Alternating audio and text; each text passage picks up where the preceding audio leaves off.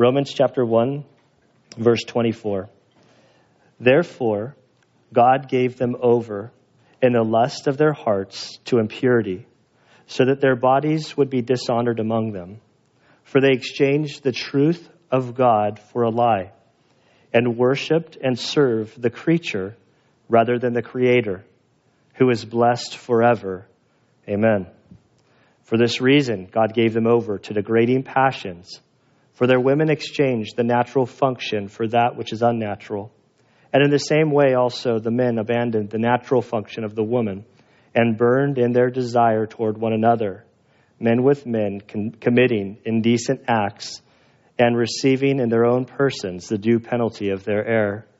And just as they did not see fit to acknowledge God any longer, God gave them over to a depraved mind to do those things which are not proper, being filled with all unrighteousness, wickedness, greed, evil, full of envy, murder, strife, deceit, malice.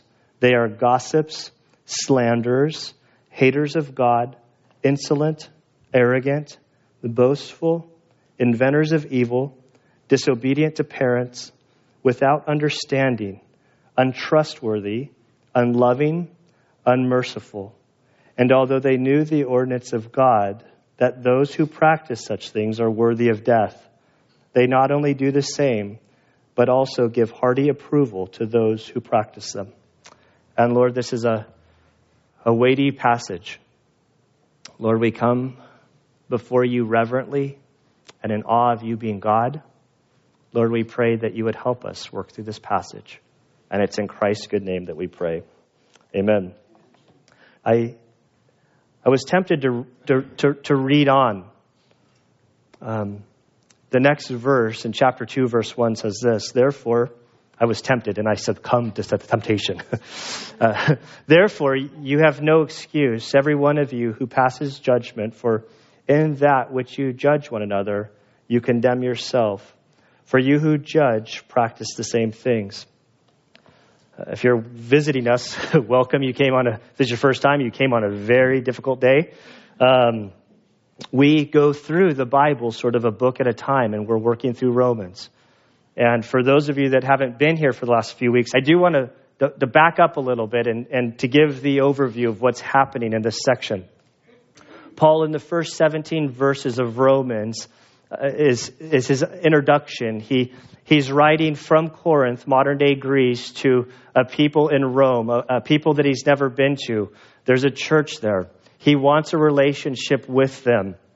He would like to get there to share the gospel, to help them in their journey with Christ. Ultimately, he wants to, to poise himself to be supported by that church so that he can get to the outermost part of the world, which was Spain at the time. And so he was hoping to make a stop in Rome, and he was going to allow them to basically fund the rest of his trip to go to the outermost part of the world. He never made it. Uh, as we come to this section, uh, I, I, let me back up. In verses sixteen through seventeen, as Paul is giving his heart to go to them, what he says is, "For I am not ashamed of the gospel." The gospel, according to Paul's writing in First Corinthians chapter fifteen, is that the gospel is that Jesus died according to the scriptures for your sins, for my sins, that he was buried, and that on the third day he rose according to scriptures.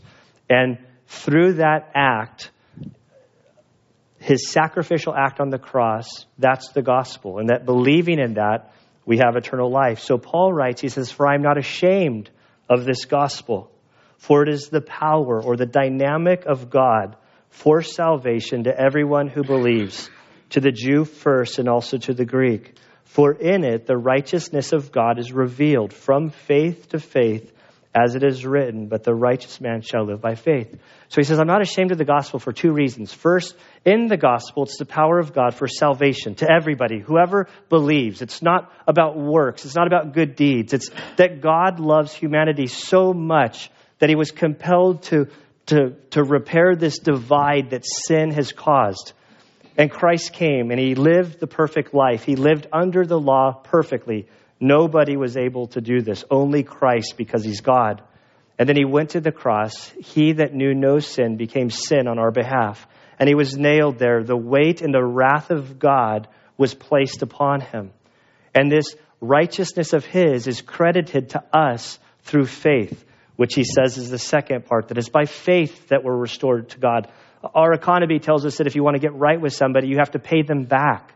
And certainly there's no issue of paying back, for we could never pay back to God what God has done for us.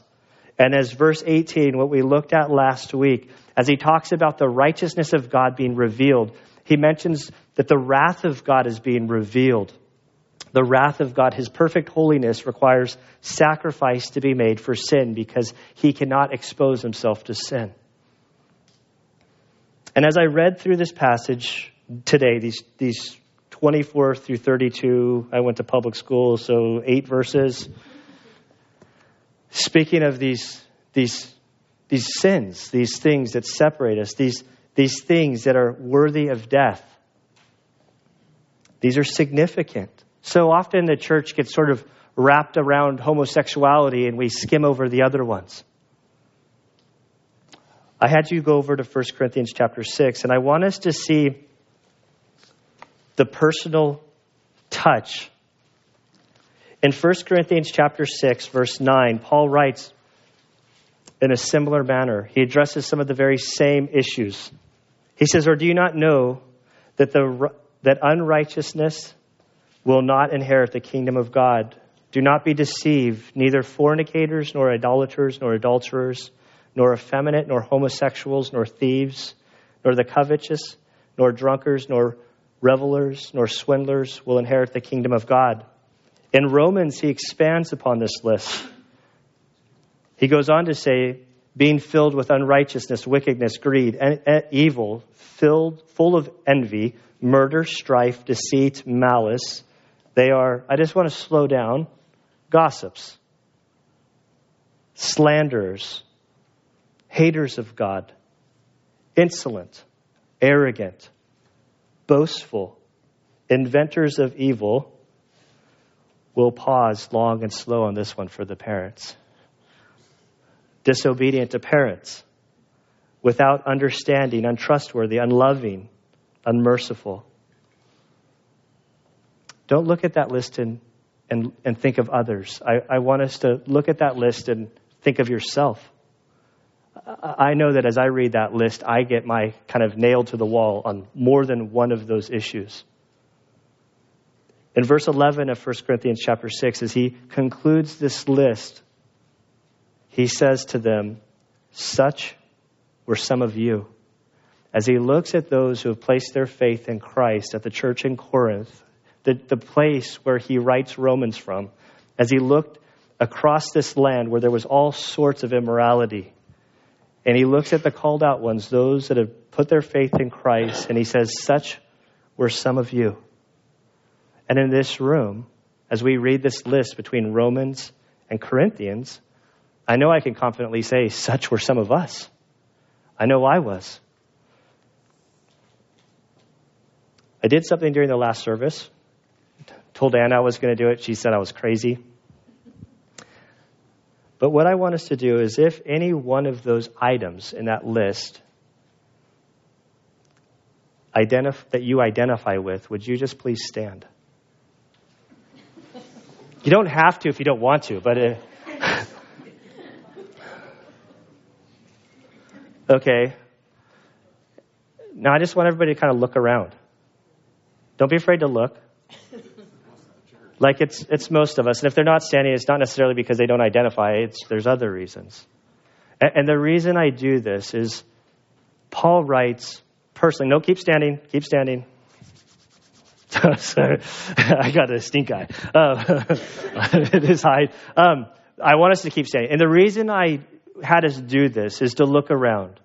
We're not coming into this section with critical hearts or judging others.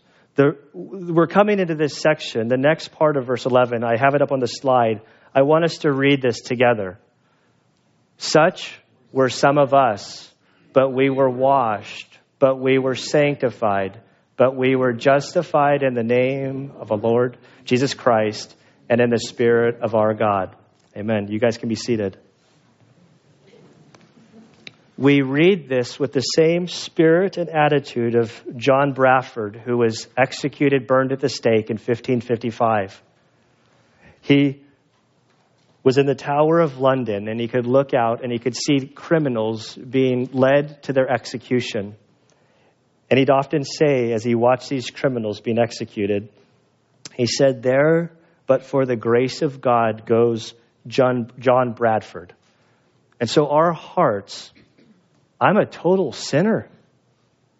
Apart from the grace of God and the Spirit of God working in my life, you guys don't want to know Gunner. I would be in chains in prison for for things that I I would have done had not gra- uh, God's grace intervened in my life. And so when we come to this passage of Romans, which is a terribly difficult, not difficult in the sense to understand, you can go back to Romans. It's difficult in that it cuts against our culture. There are, there are groups that would seek to have churches basically lose their, their tax exemption for preaching such passages for uh, it, it's not politically correct. And I don't give and I don't preach and we don't do church for a tax exemption. I teach because I believe that this is God's revealed word. And I have an obligation to teach it faithfully. And if you're joining us today and you're jumping in, this this fits in the bigger picture. And I hope that I can handle this great, gracefully. I'm guilty of many of these things in this passage. It's not to isolate any one particular group. And as we begin with verse twenty-four, I'll get one word into it. It says, therefore. Hmm. When we see a therefore in the scripture, we have to ask, why is it there? What is it? What is the therefore, therefore? Is a little Christianese. And so often we have to go back. What's the context? How come he said therefore? What, what happened to lead to what he's about to say? Well, if I finish the sentence, it says, therefore, God gave them over in the lust of their hearts to impurity, so that their bodies would be dishonored among them. For they exchanged the truth of God for a lie and worshiped and served the creature rather than the Creator, who is blessed forever. So we see this exchange.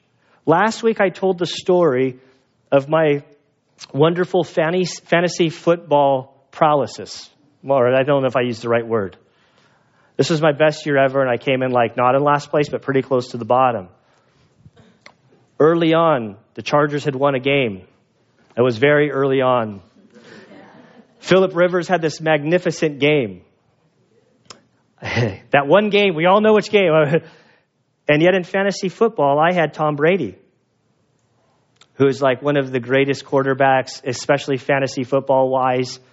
And I thought, you know what? I bet I can sucker whoever it was into giving me Philip Rivers for Tom Brady. What a sucker.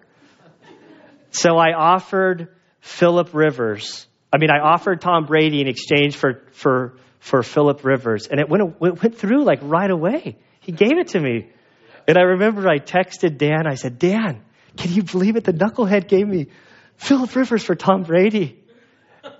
And his text was very funny, kind of going like, "You did what? You exchanged the greatest, one of the greatest quarterbacks, fantasy wise, with numbers for Philip Rivers? Well, it could be a good season. Well, it didn't go that way." And and I see this. They're, they said that they had this. They had the incorruptible God, the greatest of all, and yet they exchanged this perfect God for an incorruptible God for idolatry.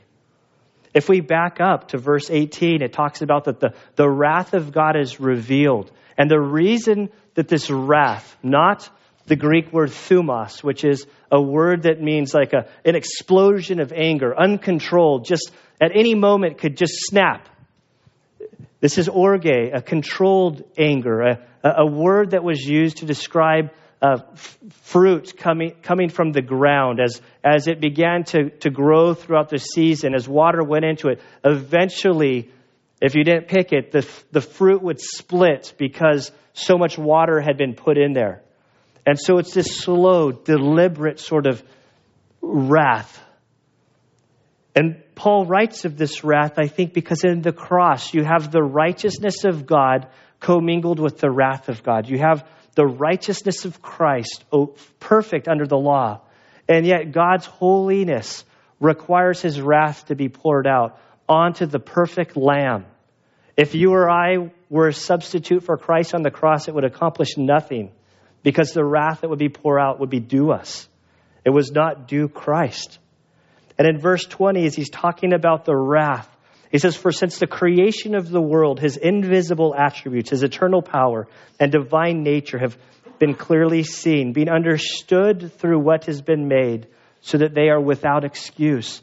He's speaking of general revelation, that when you look out and you see the mountains, you see the ocean, God's revealed himself in these. That is eternal power, invisible attributes, divine nature. That when we look out, it's like, man, there's God had somebody, something greater than man had to create all of this stuff. But he said that man suppressed or pressed down this truth. And they exchanged what was known about the true God and exchanged it for a lie. This whole issue of idolatry is the first couple verses. Now, idolatry, I don't know about you guys. I was a big Brady Bunch fan.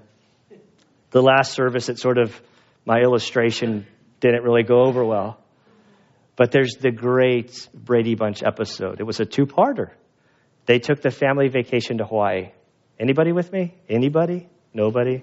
Like one person, like a couple of people are shy. And they found the little idol, right? And he wore it as a necklace. And one of the kids, man, he like wrecked surfing. He got all scraped up. And all of this bad stuff started happening to the family. And it was all because this little this little trinket that he was wearing around his neck. That's what I think of when I think of idolatry. And in our culture, we don't really, uh, there's not a whole lot of idolatry like that. Now, there's a book that was written by Tim Keller. It's called Counterfeit Gods. I haven't read it, but I highly recommend it. And the reason I own it, it's it's on my to-do list. It's really small. And the reason I can recommend it is because my father-in-law read it. And my father-in-law, whenever he reads a book that's really good, he tells everybody about it. So I feel like I know the book really well. And it's talking about idolatry in our culture, how we've exchanged the truth of God for a lie. And in the book, one of the things he says is this: counterfeit gods always disappoint, and often destructively so. We think that idols are bad things, but it is almost never the case. The greater the good, the more likely we are to expect that it can satisfy our deepest needs and hopes. Anything can serve as a counterfeit god, especially the very best things in life.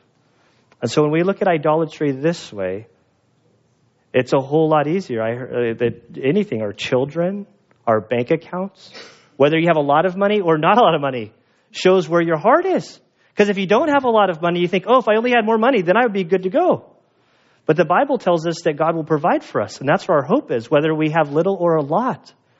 Our health. There are many things. The house we live in, our cars. These are things that God can bless us with.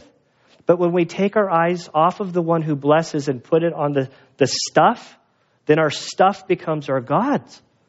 And here Paul writes, as he's laying out his discourse for the wrath of God, the number one issue is idolatry.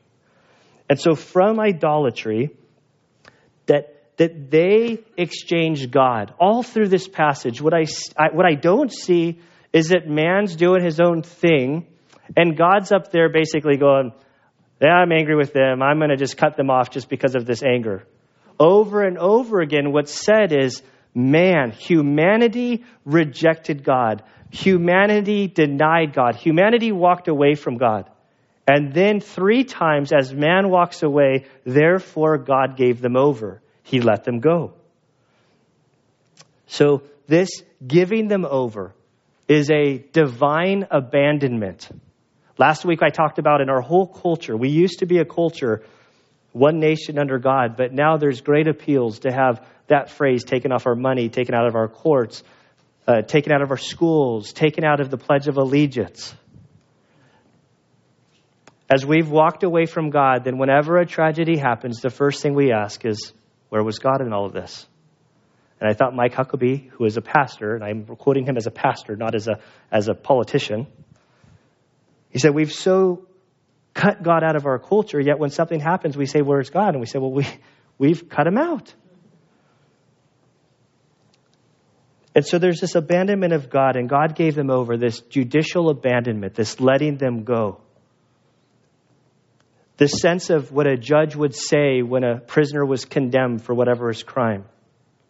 That you have been found guilty and you're going to prison. It's a, phew, talk about all of the wind coming out of your sails and a hopelessness. Verse twenty-six, for this reason. What's the reason? Idolatry. We're going from idolatry. For this reason, God gave them over to degrading passions, for their women exchanged the natural function for that which is unnatural. In the same way also, men abandoned the natural function of the woman and burned in their desire towards one another, men with men, committing indecent acts and receiving in their own persons the due penalty of their error. This is section number two of God's abandonment. We're going to look at a third section. But looking at this one, I can't help to ponder, but like, why did why did Paul, as he's writing this letter to the Romans, why would homosexuality be listed? He writes from Corinth. He's writing to Rome. In Corinth, many of the idol, uh, the, the idolatry was connected around temple prostitution. Homosexuality was rampant. Um, one commentator says this, dealing with homosexuality. It says in this section, Paul describes the practice as shameful, unnatural, indecent, and as a perversion by contrast to the Greco-Roman society of Paul's day, uh, tolerated homosexuality with considerable ease. Among some advocates, it was viewed as superior to heterosexuality. Barclay notes, fourteen out of the first fifteen Roman emperors were homosexuals. So it was it was widespread. Certainly the the the, the believers in Rome who were Greeks and Gentiles were wondering, what's Paul's stance on this issue? How are we supposed to engage culture with homosexuality? And I and I appreciate it's a little bit easier the second service than the first service. I've I got to my notes. And all the notes, I'm like, well, I know I'm going to talk about it, but I don't know what I'm going to say. So I kind of tap danced through it. I had a lot of good conversations in between services. But the thing that really jumps out at me in this, Paul simply describes it as they've exchanged. Ah, this, we've we've heard this word already in his writing, exchange. First, it was exchanging the the image of the the incorruptible God with a corruptible image made in man's eyes. This this this exchange from the true God to idolatry. And so now we see exchange come up again from, from the natural function to, to that which is not natural. It was widespread. Certainly they had questions about it. And here Paul, if we go down to verse thirty-two, he identifies it as a sin, worthy of death, along with the other ones. And we're, there's a problem with the church when we isolate this one thing, but we let all of these other sins slide. In the, in the bigger picture of, of this section, Paul is trying to show that all of humanity has sinned and fallen short of the glory of God. We have to keep that in mind. To the Jewish mind, they would not be so lackadaisical or, or understanding about this this cultural um, action of homosexuality. In Leviticus eighteen twenty-two, we're not going to read it. In the law, we're told that homosexuality, that the act of homosexuality, it doesn't say homosexuals. It says when a man sleeps with a man or a woman sleeps with a woman, it's an abomination. Leviticus twenty thirteen says that it's de- detestable and that it requires the death penalty, severe. So the Jewish mind would have been detestable. And here in Rome, which we said the very first week, is you have this influx in the, the early church. It's composed of both Gentiles and Romans. that, that it was predominantly a Jewish church. But then as uh, the the emperor before Nero, who I'm blanking on his name, when he kicked out all of the Jews from Rome, then the Gentile church began to explode. When Nero came in, the Jews were allowed to go back. And so you have this this influx of population of Jews and Gentiles. This would have been a point of contention. And so Paul handles it. And when I... Well, let's... Well, yeah, I'll just go with what I'm going to say. I'll go with the Spirit on this one. This is a very difficult text. Be thankful that you're down there and I'm up here.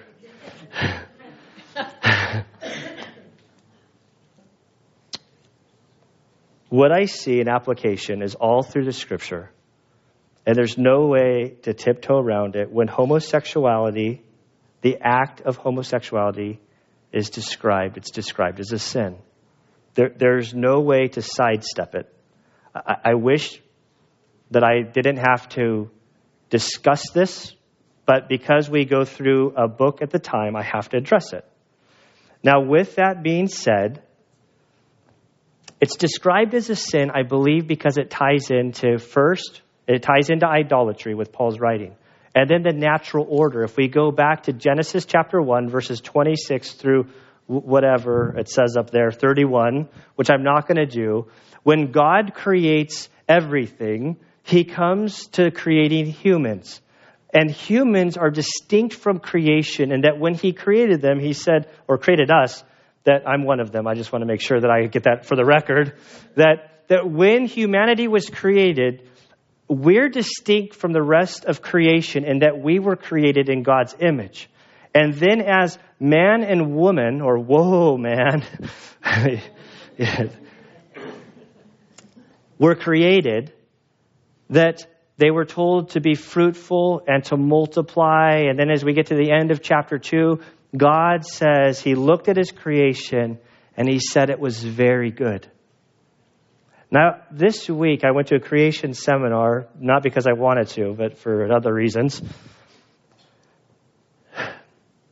And one of the guys pointed out something in that passage about it being very good that struck me. Now, Jesus in the Gospels, he's approached by a man who says, "Hey, good teacher, I have a question for you." And Jesus stops him in his tracks. And he says, "Why do you call me good? For no one is good, only God is good."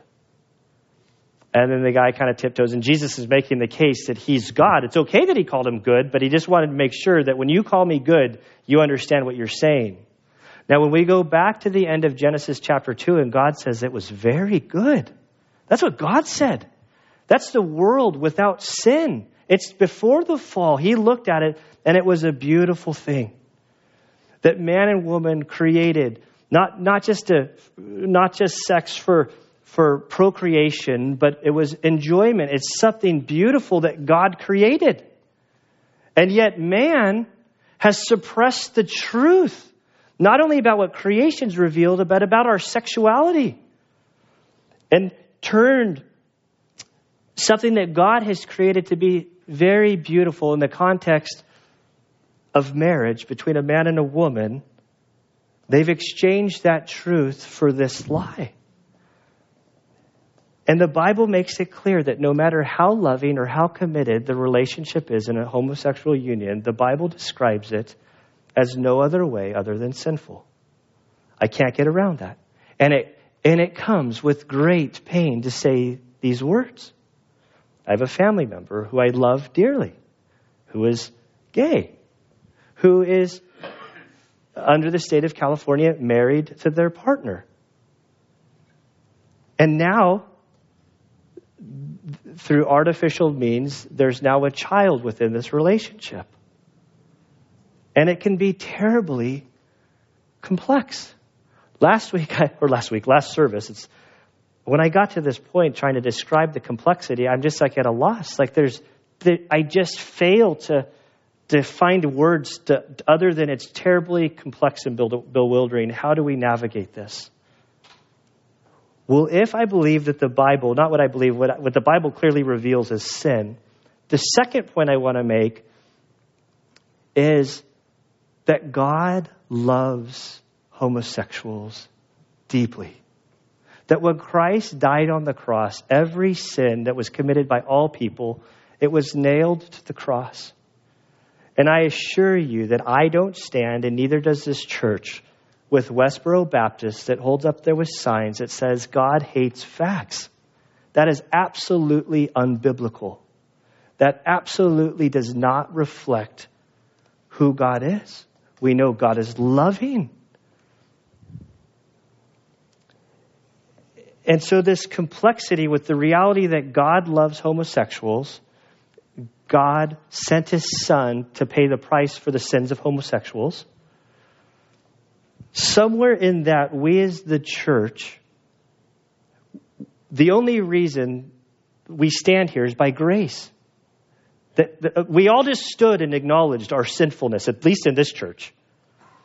And so the issue isn't about judging. There's there's tension, and I don't have all. This is where I don't have the answers. So if anybody's a, can counsel me later and give me. Some. So so so being loving and loving the one who's in sin in the in this particular case, homosexuality, and yet standing for the truth of God. There's tension there. I've had other people say, well, I have this relative and they're they're gay and they're having their wedding and I'm terribly torn about should I go to the wedding or not. And because I'm the pastor, you know, I have God's, you know, direct line of communication, not total tongue in cheek. All I can say is that's a terribly complex situation. I've been there and I don't know. I'll be praying for you. And I could see the person going either way. And I've seen journal articles be written kind of giving pros and cons, and it's terribly difficult. But moving on to the more difficult stuff, all I can say is I know two things. I know that homosexuality, the Bible reveals it as a sin.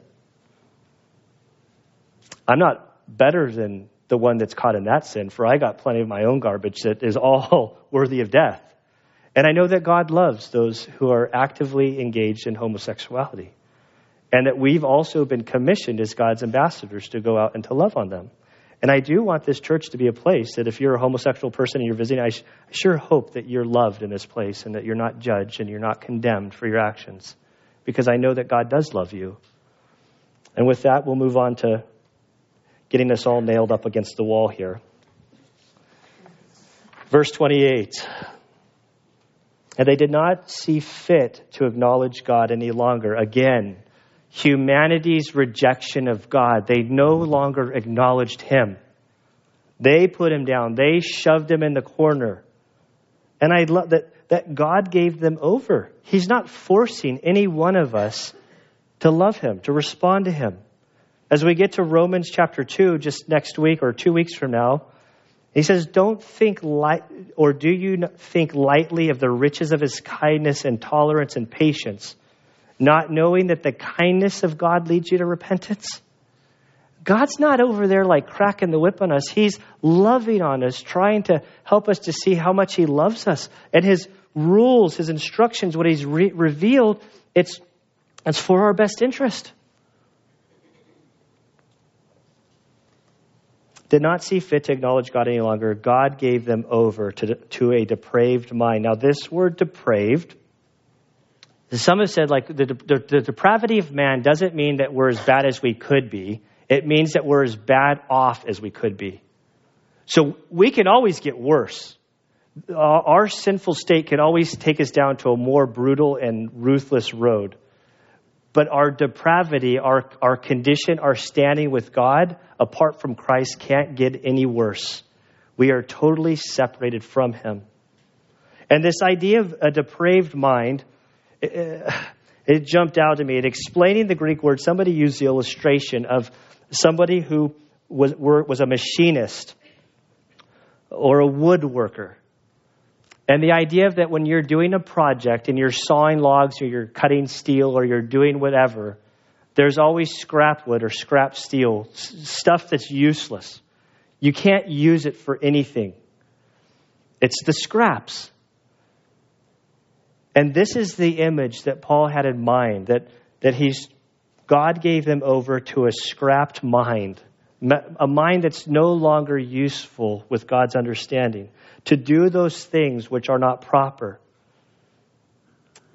Verses twenty-nine through thirty-one, there's a long list of Man, I think in this whole section, there's something like twenty-one things that are identified, or maybe more. I'm not going to define every one, because I know that you all understand, because you've all stood up and acknowledged that at least one of these things, if not the, that we've covered, you identify with. Being filled with all unrighteousness, wickedness, greed, evil, full of envy, murder, strife, deceit, malice. They are gossips. Sometimes we call these prayer requests. Slanderers. Just making that known. Hey, Pastor, I need you to pray for something. It's like, oh, no. I'm all for praying, but just how you deliver it. Just make sure you're not gossiping. Slanderers. Haters of God. I'm sorry, I said I wasn't going to expand on anyone, but that's one hit me real hard, so I had to expand on it. Slanderers, haters of God, insolent, arrogant, boastful, inventors of evil, disobedient to parents, without understanding, untrustworthy, unloving, unmerciful. This huge list from, from homosexuality across the board to like being disobedient to parents. Like it's not, none of these is on parade to say one's worse or better than the other. They all are bad. In the middle of verse thirty-two, it says, such things are worthy of death.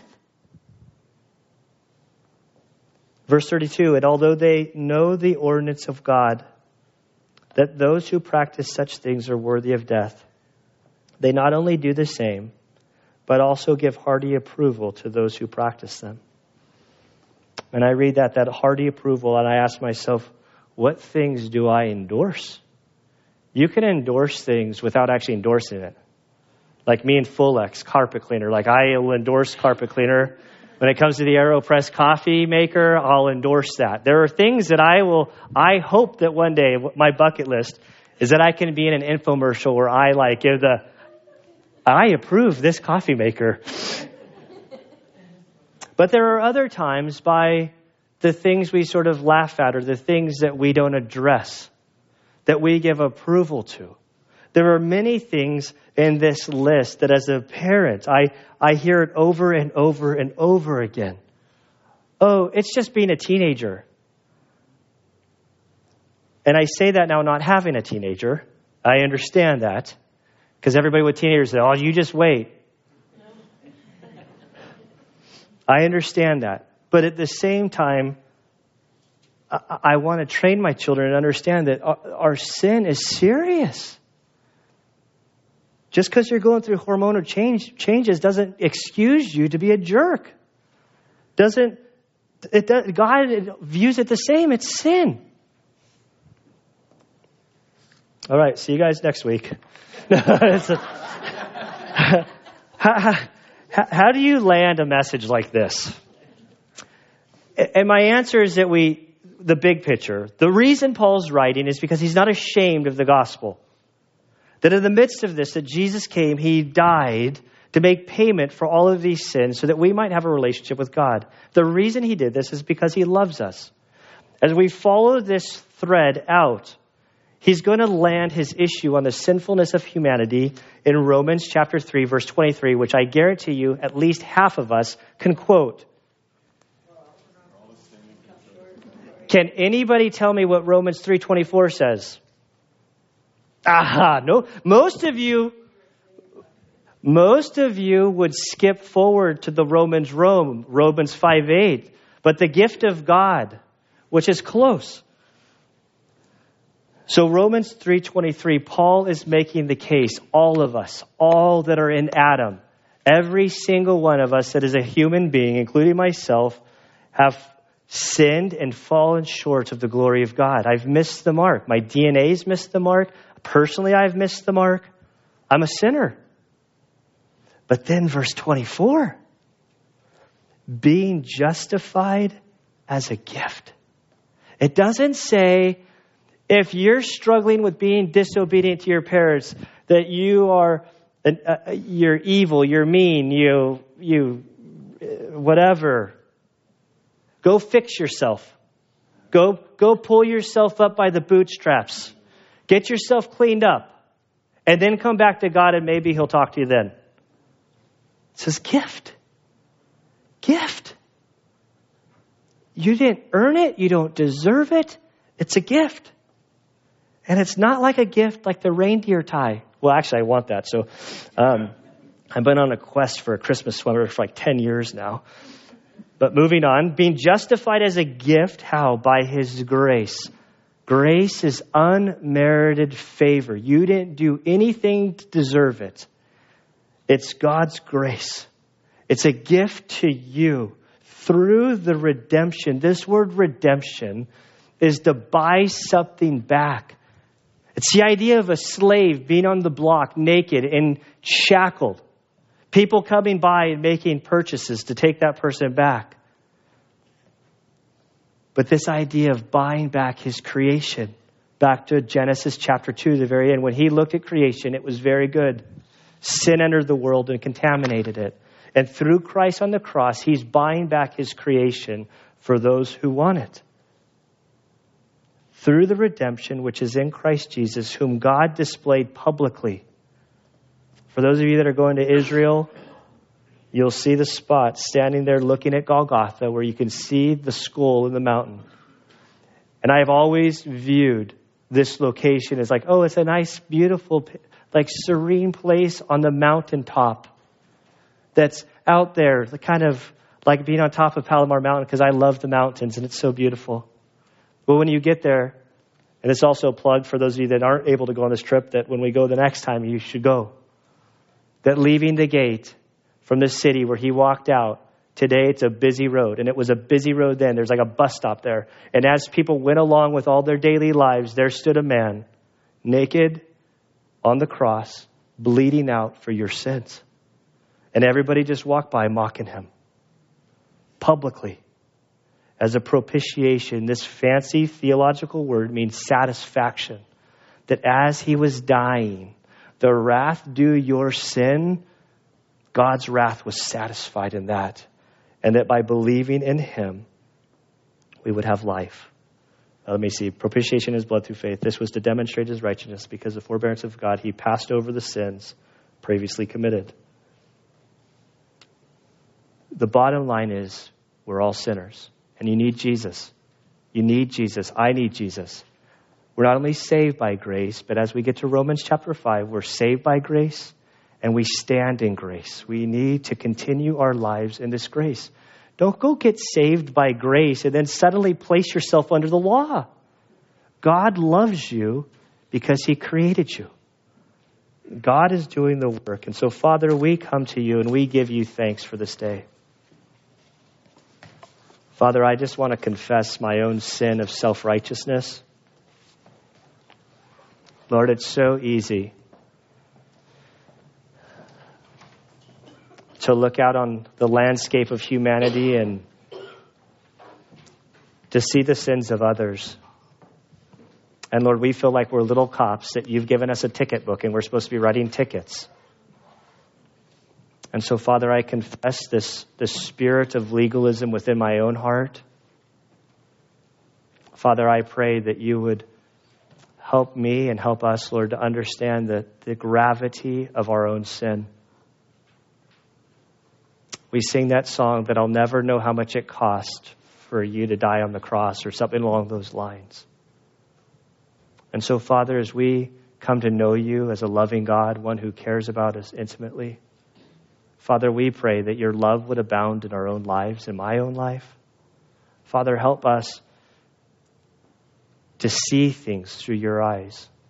Father, give us wisdom as we navigate this life, Lord, as we are in relationships with people, Lord, that don't know you.